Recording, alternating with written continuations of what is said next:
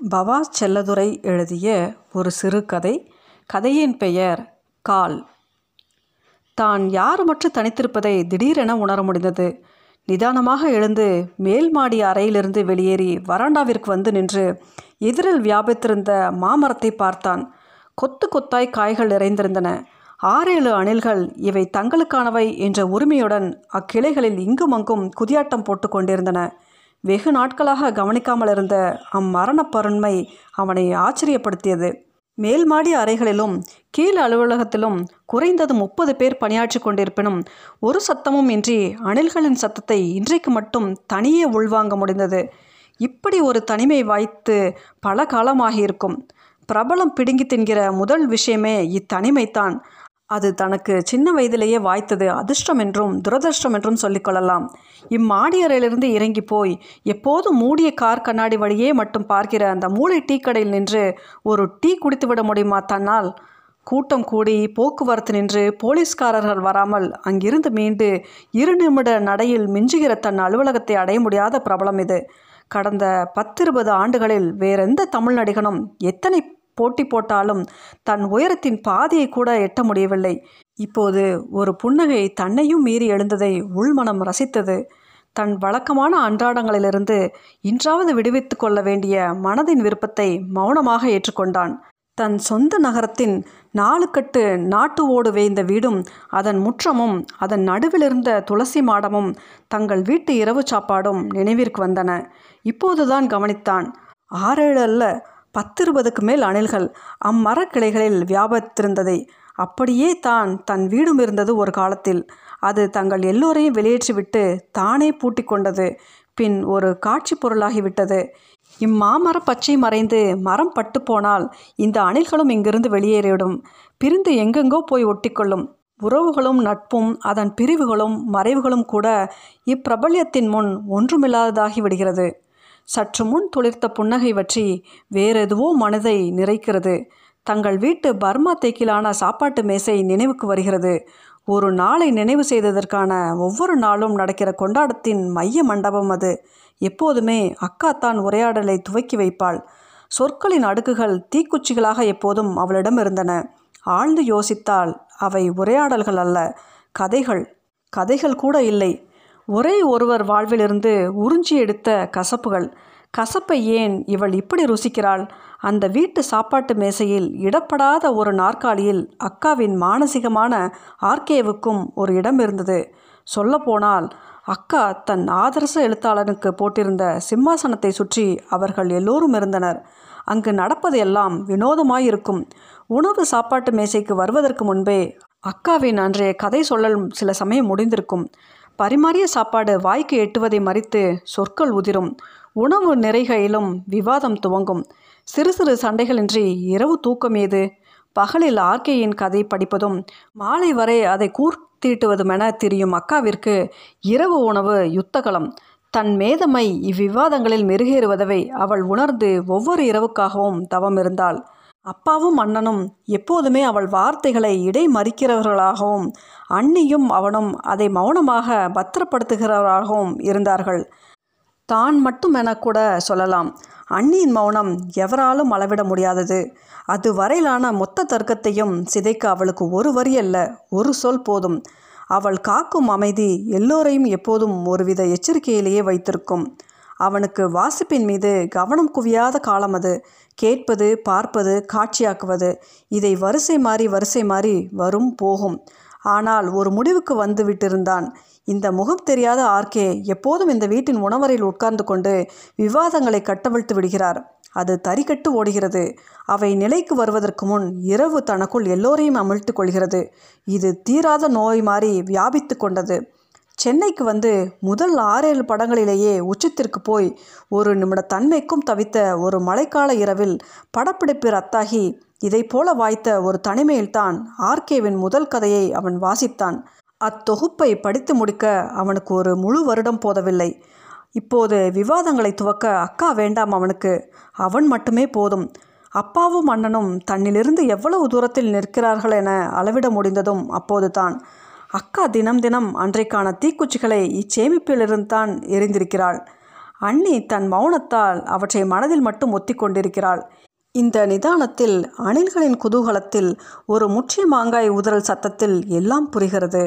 வாழ்க்கை ஏன் தன்னை மட்டும் எடுத்தவுடனே உச்சிக்கு கொண்டு போய் இருத்தி வைத்து மற்ற எல்லாரையும் குனிந்து பார்க்க வைத்தது? வெறி பிடித்து வாசித்த அக்காவை எது அது உதற வைத்தது? கேட்டு வளர்ந்த என்னை எது படிக்க தூண்டியது? எல்லாமும் எப்போதும் மாறுதலுக்குரியவை. இப்போது சத்தம் போட்டு சிரிக்க முடிந்தது. நாற்பது வருடங்களாய் பார்க்க தோன்றாத ஆர்கேவை இன்று பார்க்க வேண்டுமென்று இதோ இந்த யார்மற்ற இத்தருணம் தள்ளிவிடுகிறது. அவரோடு பேச விவாதிக்க சண்டையிட உச்சி முகர இதுவரை அடைக்காத்த கால ஓடுகள் உடைந்து சிதறுகிறது. அந்நினைவின் முடிவில் தீ நகரில் ஜெகதீஸ்வரன் தெருவில் சற்று உள்ளடங்கி அவ்வீட்டின் முன் லேண்ட் ரோவர் கார் நின்றது. வழிநெடுங்கிலும் அவனுடைய பல முகபாவங்களை கொண்ட பெரிய பெரிய பேனர்கள் அவனை இன்னும் கூட பரவசப்படுத்தியது. காரிலிருந்து இறங்கி அத்தெருவை பார்த்தான். மக்கள் தங்கள் அன்றாடங்களில் கலந்திருந்தார்கள். ஒருவரும் தன்னை கவனிக்கவில்லை என திரும்பின போது எங்கிருந்தோ நாலந்து பேர் ஓடி வந்து கை குலுக்கினார்கள். எதிர் வீட்டிலிருந்து ஒரு பெண் கசங்கிய சுடிதாரோடு ஒரு ஆட்டோகிராஃப் வேண்டி நின்றாள். எல்லாம் ஒரு கணம்தான். இடைவெளியின்றி அவ்வீட்டின் பக்கவாட்டு மாடிப்படிகளில் ஏறிக்கொண்டிருந்தான். தன் ஷூவின் சத்தம் தனித்து கேட்பதை உணர்ந்தான். இது தான் என்கிற பெருமிதத்தின் அடையாளம். என்னை கவனி என் மீது குவி என்கிற பிரபல்யத்தின் அழைப்பு. நின்று தன் ஷூவை கலட்டினான் ஒரு கணம் அதை அங்கிருந்து அப்படியே வீசிவிடத் தோன்றியது. ஆனால் முடியவில்லை. படி ஓரம் அவற்றை தனித்து விட்டான் பொருட்படுத்தத்தக்கதாக அல்லாமல் இருபதுக்கும் மேல் செருப்புகள் அங்கு இறைந்து கிடந்தன. அவற்றை வைத்து உள்ளிருப்பவர்களை மதிப்பிட முயலும் தன் அறிவீனம் தனக்கே குமட்டியது. சத்தமின்றி உள்நுழைந்தான். அது மொட்டை மாடியில் தென்னங்கீற்றுகள் வைந்த ஒரு கொட்டகை ஒரு வசதியான மர நாற்காலியில் ஆர்கே. ஒழுங்கற்று கலைந்திருந்த எதிரில் அவனால் அந்த பொருட்படுத்தப்பட வேண்டியிராதவர்களும் அமர்ந்திருந்தார்கள். மிகுந்த பவ்யத்தோடு அவரை வணங்கினான். இந்த பவ்யம் தன் வாழ்வில் முதன்முறை அவரிடமிருந்து அலட்சியத்தை கவனித்தான். அல்லது தனக்கு முன்னால் இதுவரை நிகழ்ந்த குனிதல்களுக்கு முன் இது முதல் நிமிர்தல். உட்காருங்க என எதிரிலிருந்த ஒரு பழைய மண் நாற்காலியை காண்பித்தார். அவர் முன் வியாபித்திருந்த மௌனத்தில் எல்லா வார்த்தைகளும் கொட்டியிருந்தன. அதில் ஒரு வார்த்தையும் அவனால் தைரியமாக தொட முடியவில்லை.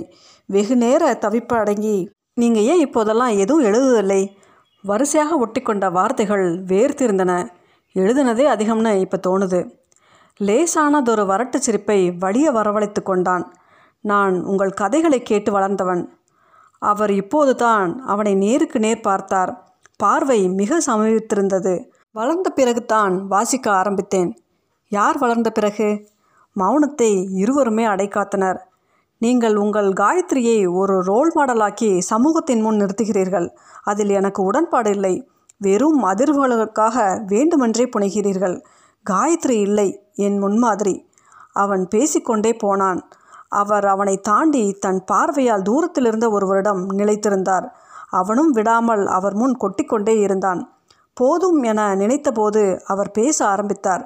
எழுதியவற்றி பேசுவதென்பது பிணத்தின் தலைமுடியை கோதுவது மாதிரி. அதில் எனக்கு எப்போதும் விருப்பம் இருந்ததில்லை. நீங்கள் எழுதுனதற்கு நீங்கள் பொறுப்பில்லையா? அது அச்சுக்கு போனவுடனேயே நான் அதிலிருந்து என்னை துண்டித்துக் கொள்கிறேன். அப்புறம் அது உன்னை மாதிரி வாசகனோட பொறுப்பு. அப்போ சமூகத்திற்கு இலக்கியத்தின் பங்குதான் என்ன? இதற்கெல்லாம் பதில் என்னிடமில்லை. இந்த வார்த்தைகளில் பல வருட சலிப்பு இருந்தது. சரி உங்கள் கதைகள் ஒரு சாமானிய மனிதனை என்னதான் செய்துவிடும் என நினைக்கிறீர்கள்? ஒரு மயிரும் செய்திடாதுன்னு நினைக்கிறேன் என தனது இடது கையால் வளர்ந்து தூங்கின அவரது முடியை தள்ளிவிட்டு கொண்டார். அப்புறம் ஏன் சார் எழுதுறீங்க? எதுக்கோ எழுதுறேன். உன்னை யார் படிக்க சொன்னது? அதோட மட்டும் நிற்காம எழுதினவனை தேடி வந்து இப்படி சீன்றது மனித குல அநாகரிகம். அவன் விக்கித்து போனான். எதிரில் மீதி இருந்த வார்த்தைகளும் உள்ளுக்குள்ளேயே அமிழ்ந்து விட்டன. கண்ணாடி டம்ளர்களில் எல்லோருக்கும் டீ வந்தது. அவர் ஒன்றை எடுத்துக்கொண்டு அவனுக்கு கை காட்டினார். டீ கொண்டு வந்த பையனை தொடர்ந்து மிகுந்த அழகோடும் கம்பீரத்தோடும் இன்னொருவர் உள்ளே நுழைந்தார். வாங்க பிஎஸ் என மிகுந்த வாஞ்சியோடு அவரை அழைத்து தன் பக்கத்தில் இருத்தி கொண்டார். இவனை பார்த்து அவர் ஒரு துளியும் பரவசப்பட்ட மாதிரி தெரியவில்லை. ஆனால் அவன் எழுந்து நின்று கொண்டான். இவர் என் நாற்பது ஆண்டு கால நண்பர் பெயர் பிஎஸ் அந்த நண்பர் மிக மென்மையாக கை குலுக்கினார். நீங்கள் பேசிகிட்டு இருங்க என தூரத்தில் கிடந்த இன்னொரு நாற்காலிக்கு போனார். நடப்பவை எல்லாமும் இதற்கு முன் அவன் பார்த்திராதது. எனக்கு தமிழ்நாடு முழுக்க இரண்டாயிரத்திற்கும் மேல் நற்பணி இயக்கங்கள் உண்டு. ரசிகர் மன்றங்களா? அலட்சியத்தின் வெளிப்பாடாக வார்த்தைகள் தெரித்தன. வேறு வழி இல்லை. நானும் அவற்றை அப்படித்தான் அழைக்க வேண்டியுள்ளது. ஆனால் அதை நான் மேம்படுத்த இன்னும் அடுத்த தளத்திற்கு கொண்டு போக முயற்சி செய்கிறேன். செய்யுங்க. உதாசனத்தின் தொடர்ச்சி. அவங்கள வாசிப்பாளர்களா? சமூகத்துக்கு ஏதாவது செய்யக்கூடியவங்களா? நல்லது. அதுக்கு உங்கள் உதவி வேணும். நான் என்ன செய்ய முடியும்னு நீங்கள் எதிர்பார்க்குறீங்க? ஒன்றுமில்ல ஒன்றுமில்ல நாங்கள் நடத்துகிற மாநில மாநாட்டில் நீங்கள் வந்து பேசணும். சாரி இப்படி ரசிகர் மன்றத்துக்கெல்லாம் வந்து பேசி என் நேரத்தை வீணாக்க விரும்பலை. இல்லை நீங்கள் அப்படி ஒதுக்கக்கூடாது ரசிகர் மன்றன்றது வெறும் கேவலம் இல்லை. அதுலேயும் படிப்பாளிகள் படைப்பாளிகள் டாக்டர்கள் விஞ்ஞானிகள் எல்லாமும் இருக்காங்க. அவனுங்கிட்ட போய் நான் என்ன பேசிட போகிறேன் நான் எட்டாவது கூட தாண்டலை. உரையாடலின் உக்கரத்தை கெட்டியாக பிடித்துக்கொண்டு மேலேறினான். நீங்கள் இப்படி மறுத்தா நான் எப்படி சார் அவங்கள வேறு தளத்துக்கு எடுத்துக்கிட்டு போகிறது அப்படியே அங்கே விட்டுட்டா என கொஞ்சம் குரலை உயர்த்தினான். அவனே எதிர்பாராத ஒரு தருணத்தில் வரேன் என்னைக்கு? என கேட்டார். நீங்கள் என்னைக்கு சொன்னாலும் அன்னைக்கு என பரவசப்பட்டான். டிசம்பர் பதினொன்று பாரதியார் பிறந்த நாளில் எந்த இடத்துல? நான் கன்ஃபார்ம் பண்ணி சொல்கிறேன் சார். ரொம்ப நன்றி என கைகூப்பி எழுந்தவனை மீண்டும் கையமர்த்தி உட்காரச் சொன்னார். இப்போது சுற்றிலிருந்த அந்த பைப் மூன்றாவது முறையாக அவரிடம் வந்தது. ஆழ்ந்து ஒரு முறை இழுத்துவிட்டு தந்ததை பவ்யமாக பெற்றுக்கொள்ள இரு கரங்கள் நீண்டு காத்திருந்தன. இவன் விடைபெறும்போது அந்த அறையில் இருந்த ஒருவர் பாட ஆரம்பித்தார். அதன் பின்னணி மாதிரி அங்கெழுந்த சிறு புகை மூட்டம் பரவியிருந்தது. உதிப்பதும் இல்லை மறிப்பதும் இல்லை ஒளிரும் சூரியன் வளர்வதும் இல்லை தேய்வதும் இல்லை சிரிக்கும் சந்திரன் வாழ்க்கை ஒரு தோற்றம் நொடிதோறும் பல மாற்றம் படித்ததும் இல்லை பரீட்சையும் இல்லை எனது ஜாதகம் சுயபலம் உண்டு. பிரபலம் இல்லை கவிதை ஜீவிதம் படியிறங்கும் போது அவன் உதடுகள் கவிதை ஜீவிதம் என முணுமுணுத்து கொண்டிருந்தது. அது ஒரு தனியார் பள்ளியின் விசாலமான மைதானம். மேடை அலங்கரிப்பின் ஒவ்வொரு இடத்திலும் திட்டமிடலும் கவனமும் குவிந்திருந்தது. அவனின் பத்து நாள் படப்பிடிப்பு முற்றிலும் ரத்து செய்யப்பட்டிருந்தது. சில கோடிகள் பற்று பக்கத்திற்கு நகர்ந்தன. எல்லாவற்றிலும் இறுதி முடிவு அவனுடையதாக இருந்தது மேடையின் மூன்று நாற்காலிகள் மட்டும்தான் என்பது வரை ஒன்று அவருக்கு இன்னொன்று தனக்கு மூன்றாவது நற்பணி இயக்க மாநில தலைவருக்கு. வண்டி அனுப்பட்டுமா சார்? வேணாம். சரியாக ஆறரைக்கு நண்பரோட காரில் வந்துடுவேன். அப்படியே ஆறு முப்பத்தஞ்சுக்கு அந்த கார் மைதானத்திற்குள் நிதானமாய் நுழைந்தது. மேடையின் முன்பக்கத்திலிருந்து ஓடிப்போய் முன்கதவை திறந்து அவருடன் கைக்குலுக்கி அங்கேயே ஒரு சால்வை போர்த்தி பெரும் ஆரவார சத்தத்திற்கிடையே அவரை கம்பீரமாய் அழைத்து வந்தான். நூற்றுக்கணக்கான கேமராக்கள் போட்டி போட்டு மின்னின. மேடையில் நின்று வணங்கினார். அருகில் சென்று அவன் எல்லோரையும் உட்காரச் சொல்லி கையமர்த்தினான். கொஞ்சமும் இடைவெளியின்றி இயக்கத் தலைவர் தன் உரையை ஆரம்பித்தார். நம் தலைவர் எத்தனை மகத்தானவர் பாருங்கள். அவரே புகழின் உச்சியில் உள்ள நடிகர். ஆனால் தன் ஆதர்சன எழுத்தாளனை நமக்காக அழைத்து வந்து அவர் ஒரு பணியாள் மாதிரி இதற்காக உழைத்து வார்த்தைகள் தடுமாறி தடுமாறி வந்தன. ஏற்கனவே கேட்டிருந்த அறிவுரைகளின் பலம் கூடி மொத்த கூட்டமும் அமைதி காத்தது. ஒரு விசில் சத்தமும் அது எழும் இடத்தை காட்டி கொடுத்துவிடும் அமைதி. ஆர்கே தன் கால் மேல் கால் போட்டு அந்த நாற்காலியில் சாய்ந்து உட்கார்ந்திருந்தார். அருகில் முகத்தில் சந்தோஷமும் பரவசமும் பெருமிதமாக அவன் இருந்தான் காலை எடுடா என ஒரு ஆவேச கத்தல் கூட்டத்திலிருந்து எழுந்து வந்தது. பேச்சருந்து விழுந்தது. துடித்தெழுந்து அவன் மைக் முன்னால் நின்றான். அந்த குரல் வந்த திசை நோக்கி தன் கையமர்த்தி கால்களை அகற்றி கொண்டார் அவர். எல்லாமும் நிகழ்ந்து முடிய ஓரிரு நிமிடங்கள் கூட தேவைப்படவில்லை. மிக பதட்டத்துடன் அவன் பேச ஆரம்பித்தான். எது நடக்கக்கூடாதுன்னு நான் நினச்சேனோ அது நடந்துடுச்சு. ரசிகர் மன்றம்னா அது தேர்ட் ரேட்டட் ஆட்களோட கூட்டம்னு அவர் பிடிவாதமாக வர மறுத்தார். நான் தான் அவரை கட்டாயப்படுத்தி கூட்டிகிட்டு வந்தேன். நாங்கள் அப்படி தாண்டான்னு நீங்கள் காட்டிட்டீங்க. ஐயோ நான் கேட்டு படித்து வளர்ந்த ஒரு ஜெயின்ட்டை இப்படி அவமானப்படுத்திட்டீங்களடா. இன்னும் அஞ்சு நிமிஷத்தில் அப்படி கத்தின ஆள் இந்த மேடைக்கு வரணும். உங்கள் எல்லார் முன்னாலேயும் சார் காலில் விழுந்து மன்னிப்பு கேட்கணும். அப்பத்தான் இந்த கூட்டம் நடக்கும் என பேசிக்கொண்டிருந்த போது மேடையில் எழுந்த சிறு சலசலப்பு கேட்டு திரும்பினான். கசங்கிய வெள்ளை சட்டையுடன் ஒரு ஆள் தரையில் உட்கார வைக்கப்பட்டான். உதட்டோரம் லேசான இரத்த கசிவு தெரிந்தது. அடித்திருப்பார்கள் போலும் அவனை சுற்றிலும் ஆறேழு பேர் நின்றிருந்தார்கள். முதல்ல நீங்கள் எல்லாரும் கீழே இறங்குங்க. அவரை அவமானப்படுத்திய அந்த ஆள் இப்போ இந்த மேடையில் இருக்கான். இப்போ நாம் எல்லார் முன்னிலையிலும் அவன் பேசிக்கொண்டிருக்கையில் கீழே உட்கார்ந்தவன் தாவி அவர் முன்னால் டீப்பாயில் வைக்கப்பட்டிருந்த ஹேண்ட் மைக்கை எடுத்தான்.